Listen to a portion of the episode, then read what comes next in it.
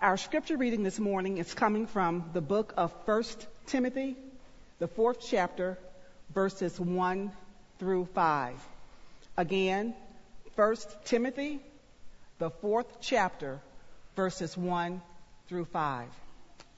Now, the Spirit expressly says that in later times some will depart from the faith by devoting themselves to deceitful spirits and teachings of demons, through the insincerity of liars, whose consciences are seared, who forbid marriage and require abstinence from foods that God created to be received with thanksgiving for those who believe and know the truth. For everything created by God is good, and nothing is to be rejected if it is received with thanksgiving, for it is made holy by the word of God and prayer. This is the word of our Lord. Amen. Thank you, Yolanda. Let's pray together.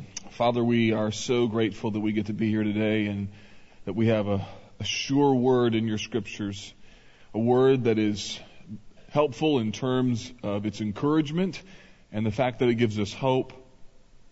And then there are texts like this that while it gives us hope, there are, there are firm and strong warnings and uh, Lord, I pray today you'd help me to make this clear, this warning, this caution, this concern. And, and I ask that your spirit would move today.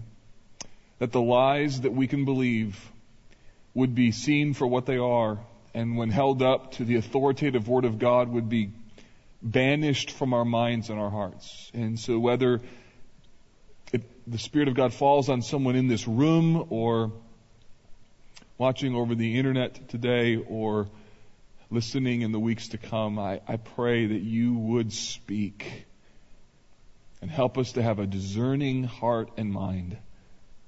Help me to make this text clear so you can use it for all of its intended aim. And I pray this in Jesus' name. Amen.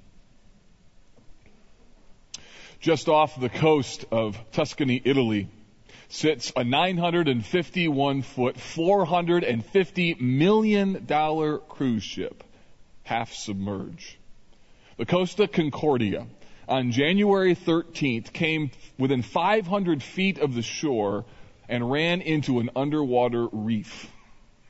It took over an hour before the crew of the Concordia notified the people that indeed the ship was taking on water. In fact, they didn't notice it until the ship started listing that they were actually in trouble, and then they began to, to lower the, the, the rescue boats. The captain of the ship was vilified by the press. He was nicknamed Captain Coward. And the reason is, is because while everyone else was trying to be evacuated off the ship, rather than doing what captains are supposed to do, stay on the ship, he decided that he needed to get off the ship. Well, actually what he told the press was in the course of the evacuation, he tripped and fell into a rescue boat, and that's how he got off the boat. yeah, right. That's, that's what happened. So, he's been arrested and investigated for manslaughter. 25 people died and 14 are missing. And this boat Costa Concordia will go down in our lifetime as one of the largest shipwrecks in our lifetime. So a shipwreck causes a great deal of carnage and disaster.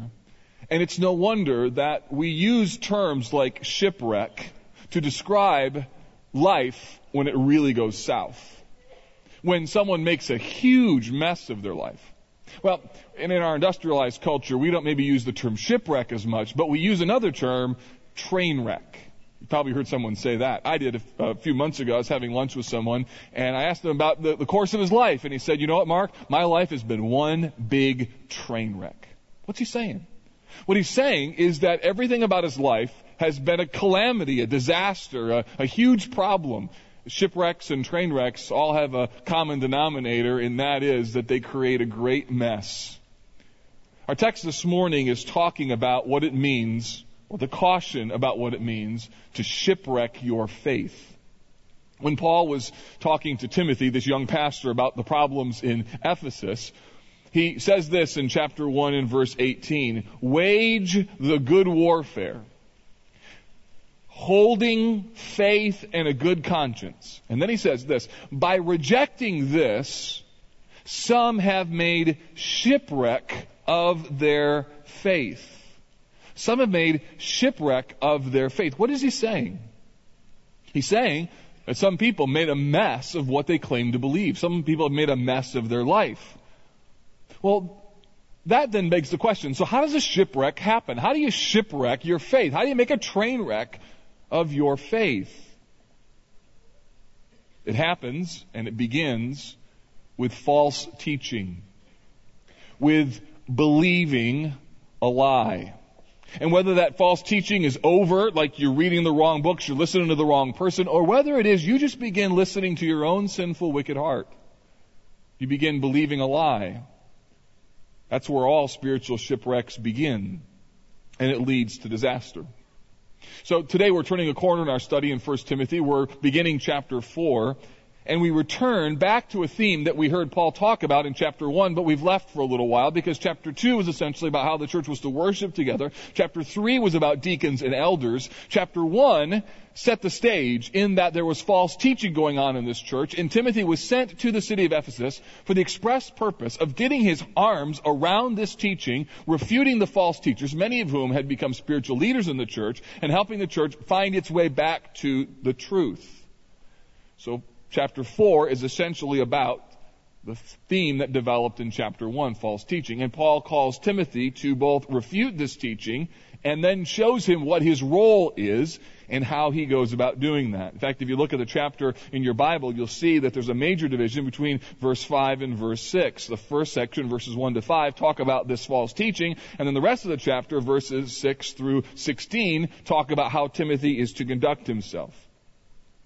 So this morning what I want to do is do two things. First, I want to walk you through the characteristics of this false teaching. To look at five characteristics. And I hope these serve as kind of warning signs for you about things that you believe that are incorrect or help you maybe with your own discernment about what you hear and how you process it. And then secondly, I want to turn and talk to you about the gospel and why understanding the gospel is really, really important in light of the discernment required as it relates to false teaching. So this morning we're going to look at five characteristics of this false teaching. Now, in verses 1 to 5, Paul describes the content of this false teaching in contrast to what he has just talked about in regards to the gospel. What you need to know is that the content of what he's talking about here is not primarily theological, but rather it is practical. It has theological underpinnings, but Paul is primarily talking about things that relate to how people lived things that were going on in their real lives. The problem is with, with, false teaching is not just a theological issue. It is that wrong teaching leads to wrong living. Well, let me put it this way. Wrong thinking will lead you to wrong actions. And so what Paul is addressing here are wrong actions, but underneath it is this perspective of this wrong teaching and what they should be looking out for. So Paul shows us what this looks like. Look at verse 1. The first thing we see in verse 1 is that this false teaching is to be expected. Verse 1 says this, Now the Spirit expressly says that in the later times some will depart from the faith. Now, it might seem rather surprising to you. It did to me when I began studying this passage that Paul would start out this way, and yet there's a really important point that I don't think that we often think about. And it's this. That false teaching is common. Believing lies should be expected in our present culture. Meaning, we ought to be a little bit more on guard for it.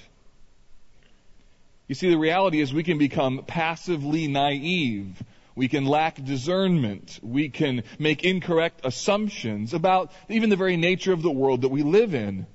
So verse 1 begins with the word now, and this word now links from what we looked at last week in regards to the content of the gospel. So last week we looked at the mystery of godliness. We saw that expressed in verse 15, or 16 where he says, He was manifest in the flesh, He was vindicated by the Spirit, seen by angels, proclaimed among the nations, believed on in the world, and taken up in glory. That was the summary of what godliness or the gospel is all about. And now he's going to set it in contrast to the false teaching, which is why he uses the word now. The main point of verse 1 is the phrase, some will depart from the faith.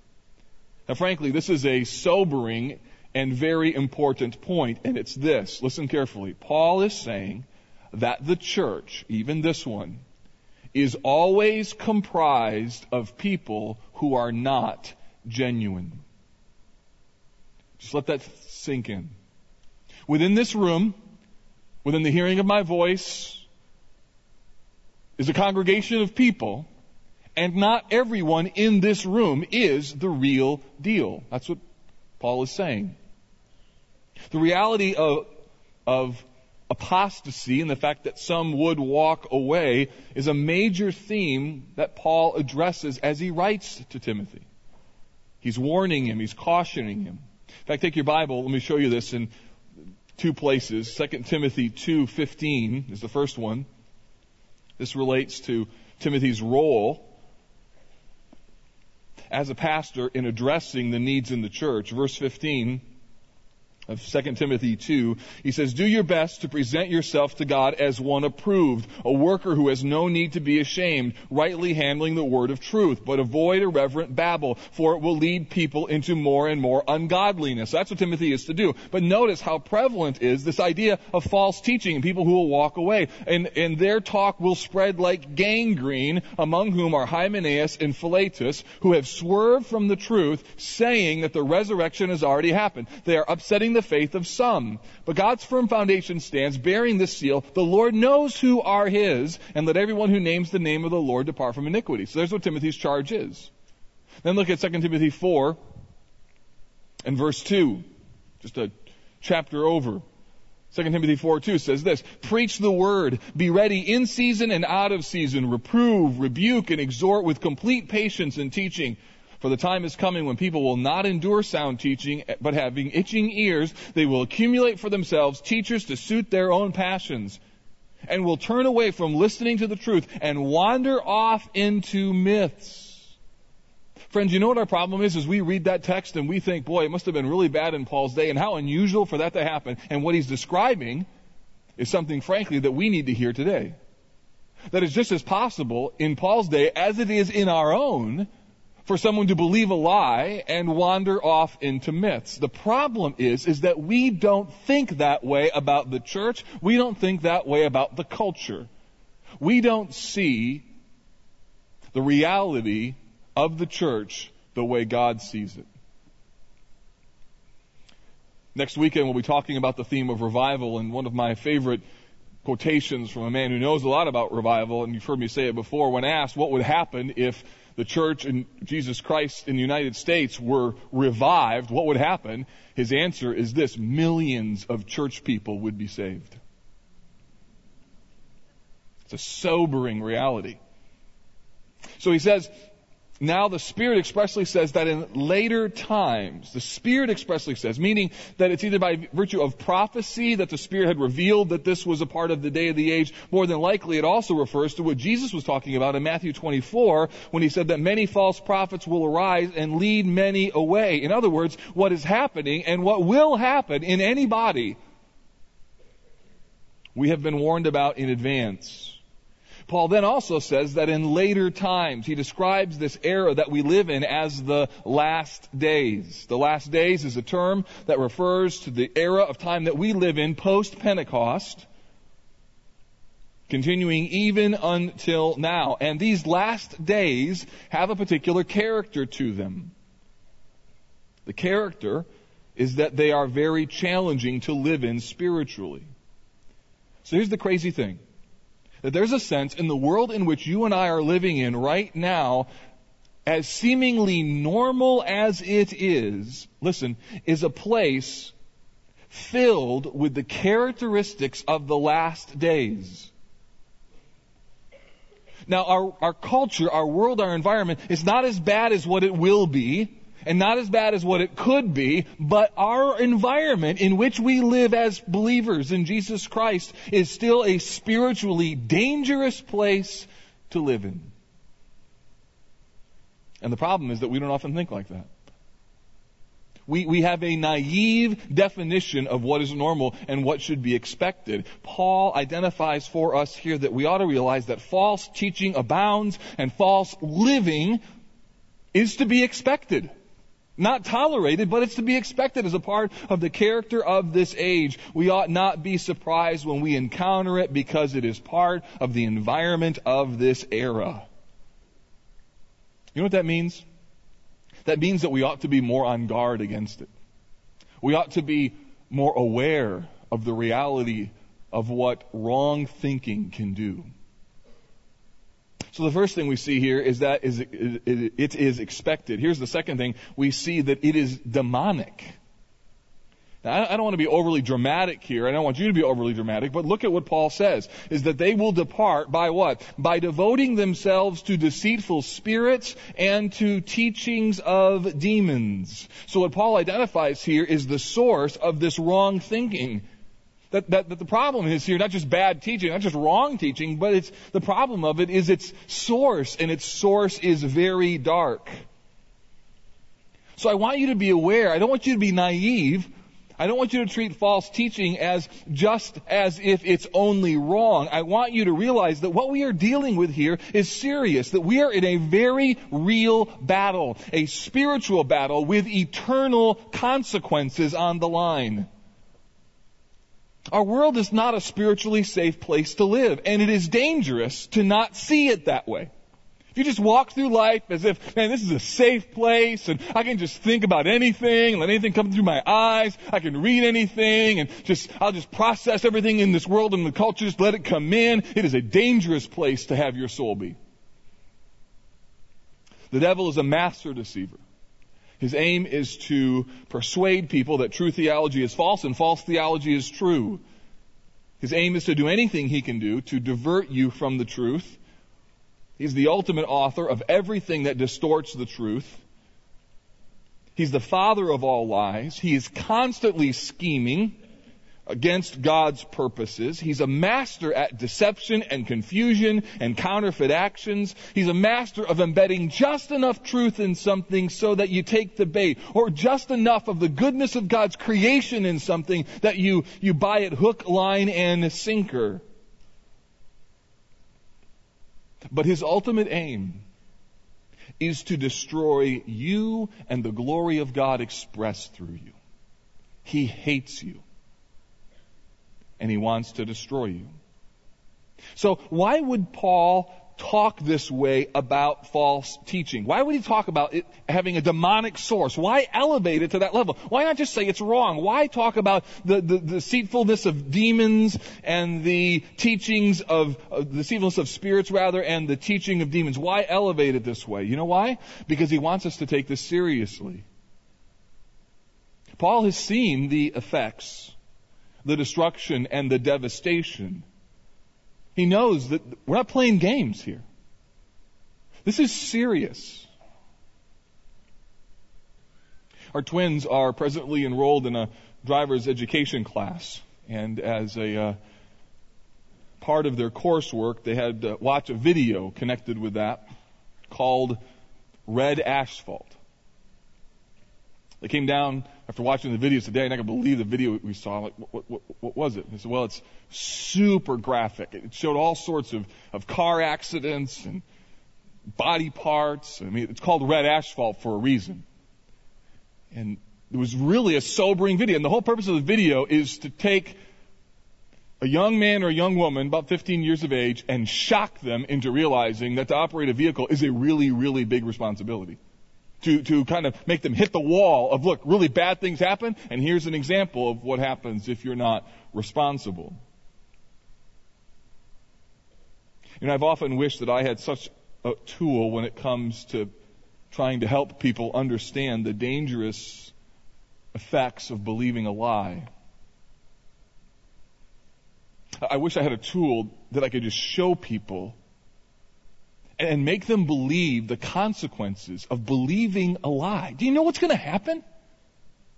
I mean, I've, I've sat there and watched what happens. I've seen things that I wish I could bottle or film so I could show you to warn you. For instance, if I could say, look, just sit down, watch this church split right down the middle. Watch this. Or, sit here and watch this as this spouse confesses their sin to their spouse. Watch this. Look at, look at her eyes. Look at the eyes of the kids. Look at his eyes. See this. I want to take you in the living room and to smell the pain of this moment. Watch what happens to the name of Christ in the community as it relates to this issue that now has emerged.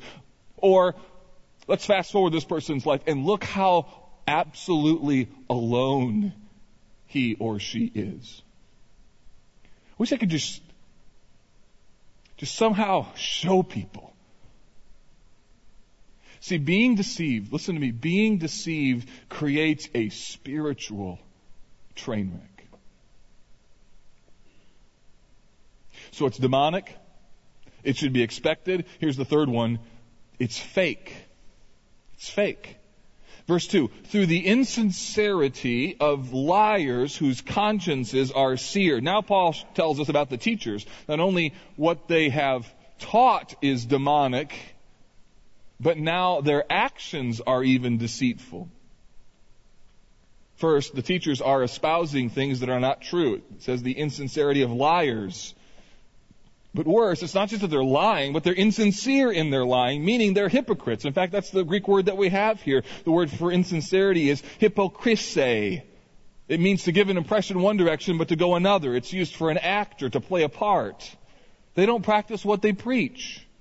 They appear godlier than what they really are.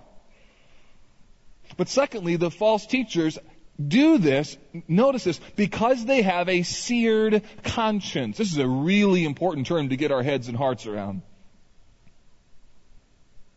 The Greek word here is katerizo, from which we get our English word cauterize.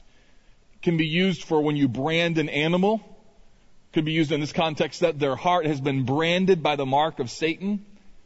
More than likely, though, the meaning here refers to what happens when something is cauterized. That it loses its ability to feel, it loses its sensation. And what happens here is that the false teacher's heart has been hardened or now is insensitive to the truth. Sin has caused a deadening of sensitivity to hypocrisy and inconsistency and the consequences. Don't miss that.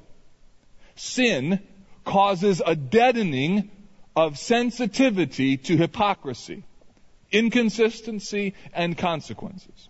Meaning, they just get used to being inconsistent and it no longer bothers them. They get used to being hypocritical and they can blow through it. What used to be a little alarm bell that went off, like, you know, I probably shouldn't do this because I'm really not being real here. Or they do things that are wrong and they know they're wrong. They just keep blowing through it and blowing through it and blowing through it. And before you know it, they got a conscience that's seared and they don't even think about it being wrong anymore. They have become hardened. There's a reason why in our community tornado sirens go off every Friday at 11. They test the sirens on the same day, the same time of the day, every week, whether it's good or bad weather. And the reason is so that when an alarm goes off at 3 o'clock, you won't wonder if it's a test or not. And the reason they do that is very simple. An alarm is only as good as people's sensitivity to it.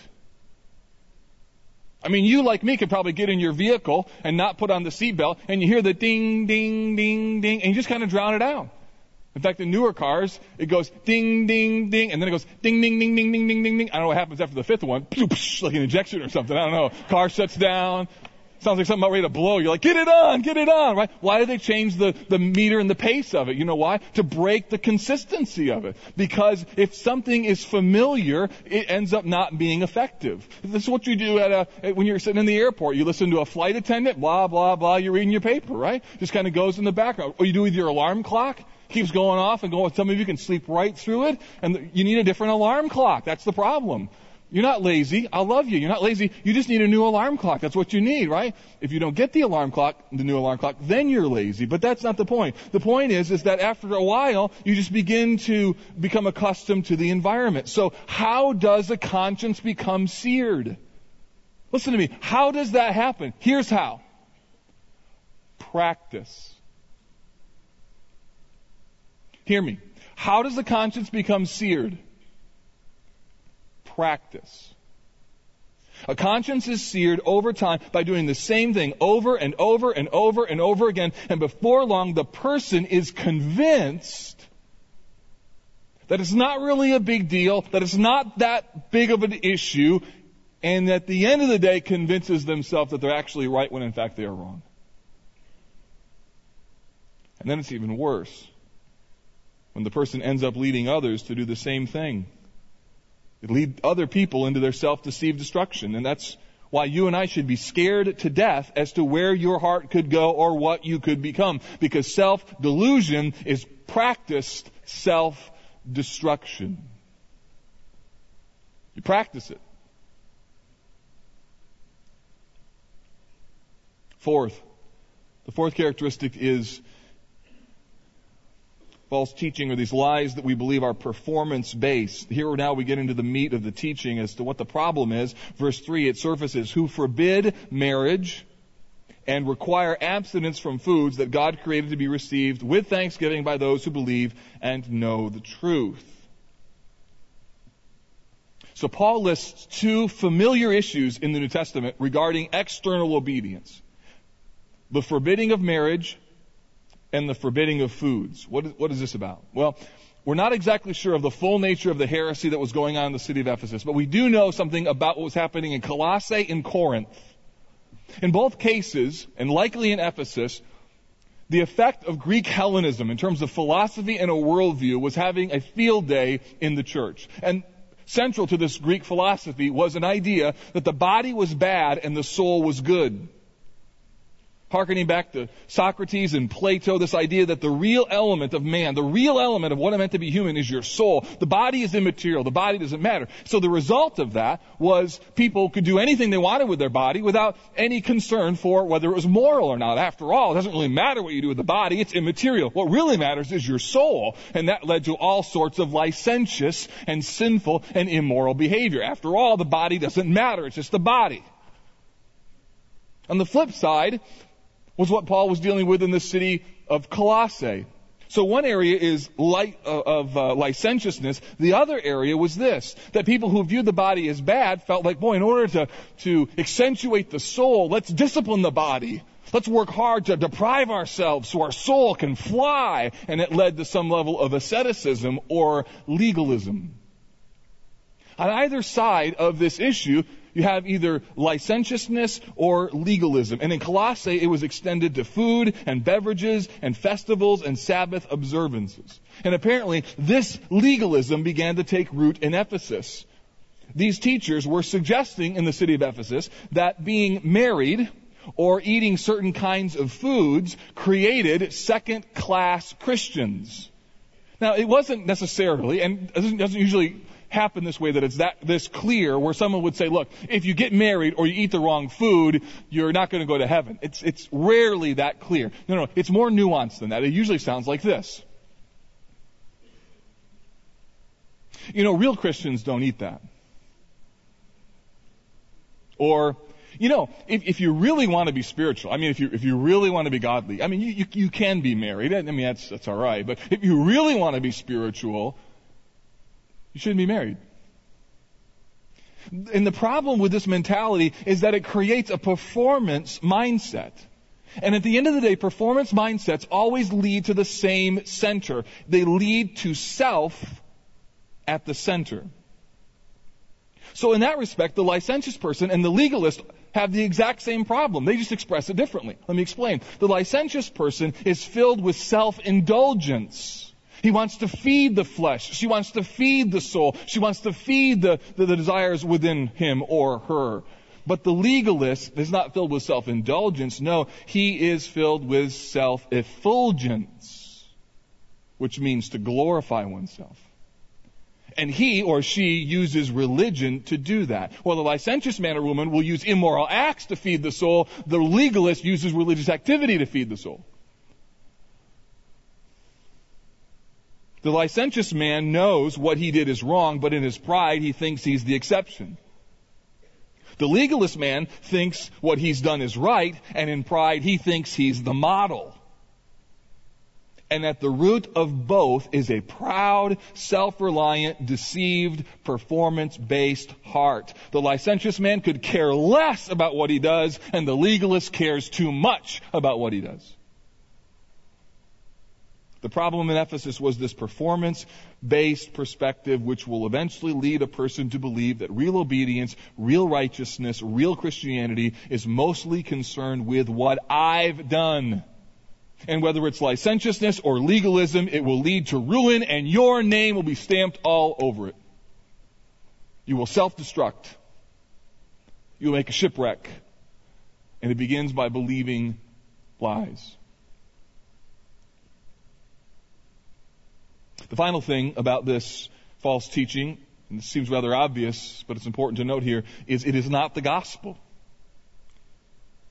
Look at verse 4. For everything created by God is good. And, or back up, sorry, verse 3. It is to be received, foods that God created are to be received with thanksgiving by those who believe and know the truth. What's the truth he's talking about? He's not just talking about the truth about something that's right versus wrong. He's talking about the truth of the gospel. That's what the church is the pillar and buttress of. It's not just the idea of something being right, but it is the essence of what the gospel even is. For everything created by God, verse 4, is good. Nothing is to be rejected if it is received with thanksgiving, for it is made holy by the word of God and prayer.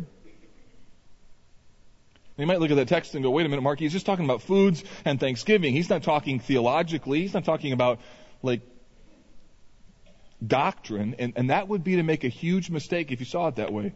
Because that would be to think that the gospel, namely that Jesus Christ died and came for sinners, that that truth of the gospel is only about theology. But the gospel wasn't meant just to be something you believed. It was meant to be something that you believed and then that worked in your life. Augustine said, faith alone saves, but the kind of faith that saves is not alone. It's supposed to work. The gospel is so transformative that it affects everything. And to make this point very clear, Paul says the same thing in three different ways in verses 3 to 5. First, he says that we look at food entirely differently. He says, For everything created by God is good, and nothing is to be rejected if it is received with thanksgiving.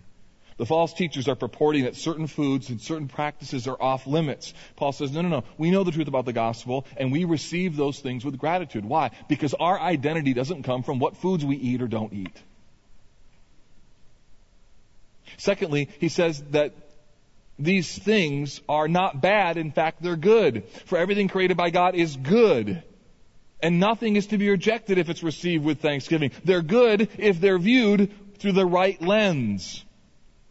And then verse 5, he states that even foods that others might deem as sinful can actually be holy or righteous. I mean, this is crazy. People are saying, no, these foods are bad, these foods are bad, these foods are bad. And Paul's saying, no, no, this food isn't bad. It's good if you sanctify it with the word and prayer. Meaning, if you look at it through the lens of the gospel, food doesn't make a person righteous. It's the gospel that makes a person righteous. Food isn't holy or unholy. The word and prayer make it holy. So what is Paul driving at? He's, he's driving at here that this mandatory abstinence that these false teachers were purporting had nothing to do with the gospel. And as such, it is actually the teaching of demons. It's not just wrong teaching, it's deceptive, demonic teaching. You see, undergirding this false teaching was a deceptive, demonic error, and undergirding the gospel is this freedom and truth. The contrast between false teaching and the gospel is so clear, and frankly, it's a bit scary. This is why, this is why you have to know the Bible. Some, a week or so ago, we were having our family devotions, and I, I leaned in to my children and I said to them, listen to me, let me tell you why we do these family devotions, and let me tell you why you get up early in the morning and read your Bible. You don't just do that because you have to.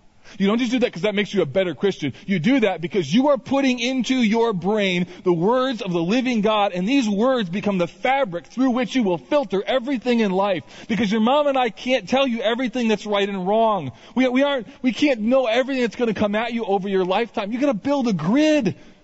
With the Word of God so that when bad things come, you can see it and go, wait a minute, that's not right because here's what the Bible says. And if you don't put the Scripture into your mind and into your heart, you won't know what's right and wrong and you will make a mess of your life. So why do you get up to study your Bible? Why do you read the Scriptures? Why do you seek God? Here's why. Because you are just a few decisions away from believing a lie and making a mess of your life. That's why.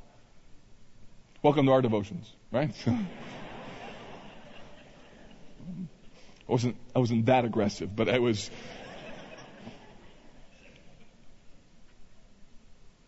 So the problem of false teaching is serious, friends.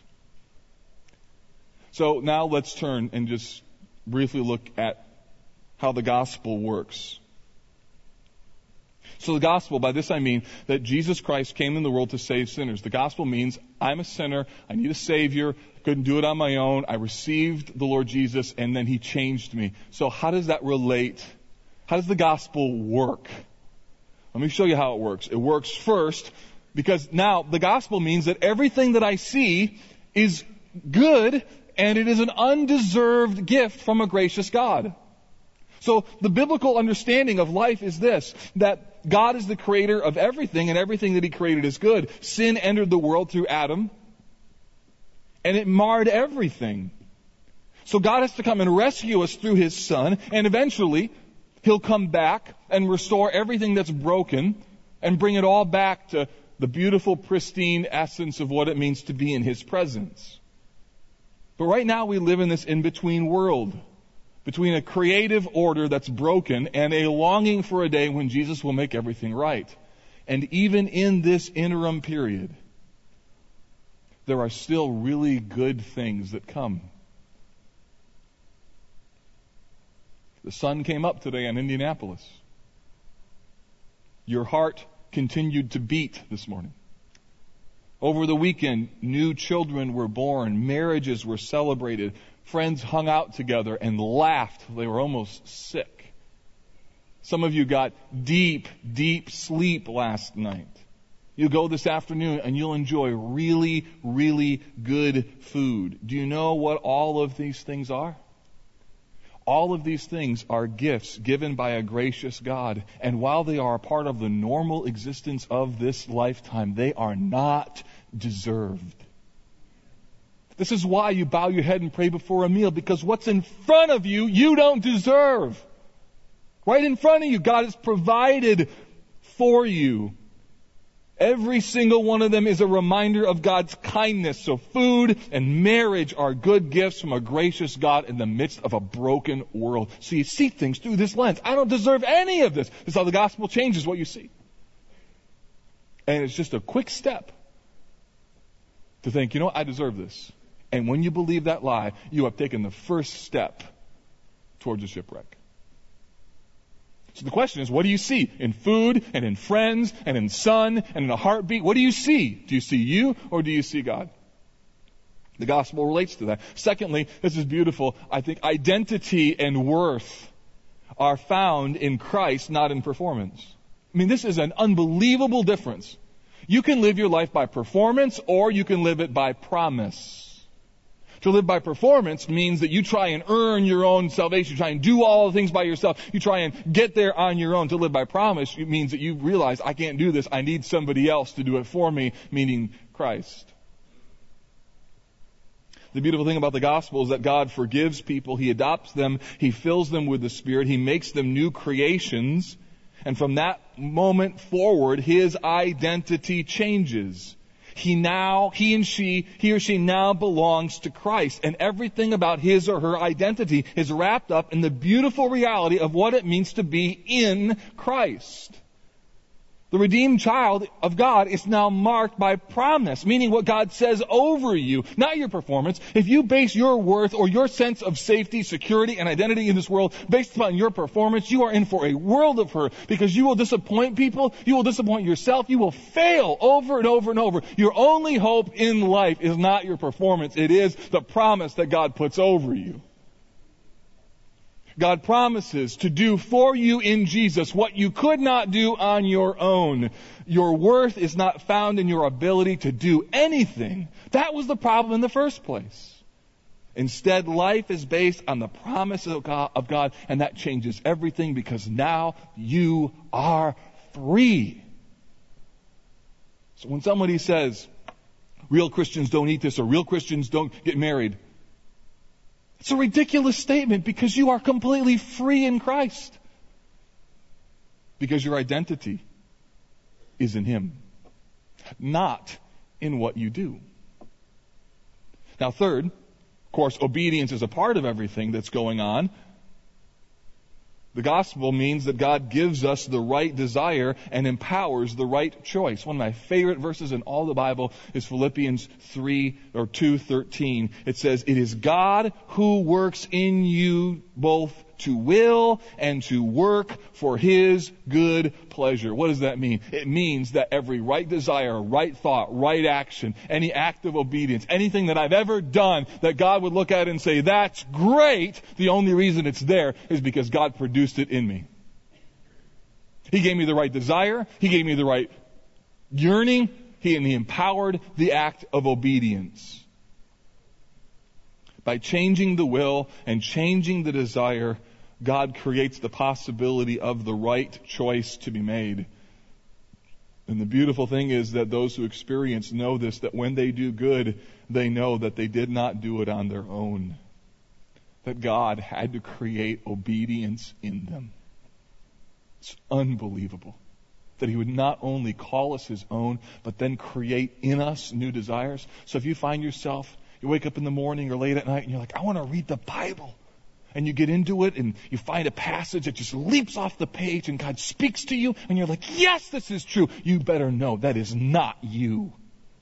Oh, you're there. But it is that God, through His Spirit and through His Word, has popped into your life and heart. And there you sit or there you lay in your bed amazed that God would be so merciful, not just to save you, but that He speaks to you and that He gives you the right desires. It's no wonder that it is all for His glory. And that's where we end that the glory of God is both the goal now and in the future. So what do you do with this kind of grace? You know what you do with this kind of grace? You, you marvel in it for all of eternity. So heaven will be a place of physical existence where we glorify God perfectly, but even now, even now, we are called to glorify God even if it is not with absolute perfection. We are called to take the good gifts that God has given and use them as platforms to make much of God and His grace. The gospel means that you know who you are. You know what you deserve. And you, and you look with marvel at what God has done. And therefore, you embrace the gifts of God not as the means by which you are accepted or the means by which you are made perfect, but you receive the gifts of God as a conduit to reflect the glory of His grace. Listen to me, the enemy does not want you to live this way. He wants, instead, instead of taking everything and using it for God's glory, He wants you to take little parts of your life and fragment them and segment them, and He wants you to take little parts of your life and keep it for yourself. His aim is to convince you that you need a little kingdom, a little godless kingdom, a little arena of your life that God doesn't need to know about and God doesn't need to be a part of, and we don't want God to be in here. We've got to keep God out of this little world. This is the place where you can be autonomous. This is a place where you can be God. And in this little thraldom, whether it's licentious behavior or whether it's legalistic behavior, at the end of the day, God will not tolerate your little kingdom. Whether your kingdom is named license or whether it's named legalism, it makes no difference. Both kingdoms have the same source, the same problem, the same goal, and the same you right in the middle. And the key is to hear and receive the word of God and go no kingdoms without God. No thoughts without Him. No believing lies that lead into these other areas that, that will end up ruining my life. Because the problem is disastrous. The enemy knows you. He knows the human race, and his aim is to shipwreck your faith so he can destroy your soul. He hates you, and he wants you to believe a lie. So, so where does it, where does this start? Where does it start making a train wreck of your life? It starts by believing one lie. And that's why you need the Spirit of God. That's why you need the Word. That's why you need the regular community of the believers to remind you, to wake you up and go, no, don't believe that lie. Don't believe that lie. Don't believe that lie. And to realize that we live in a hostile, dangerous, lie breathing world.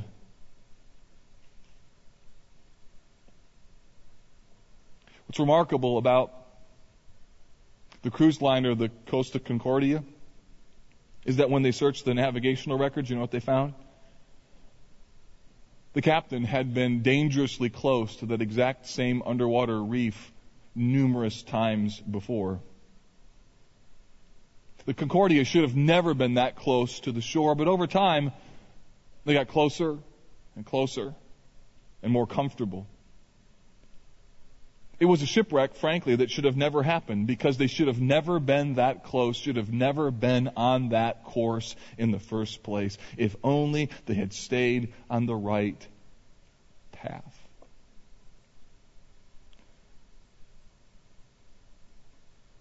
I'm pleading with you today. Beware of believing any lie that can shipwreck your faith.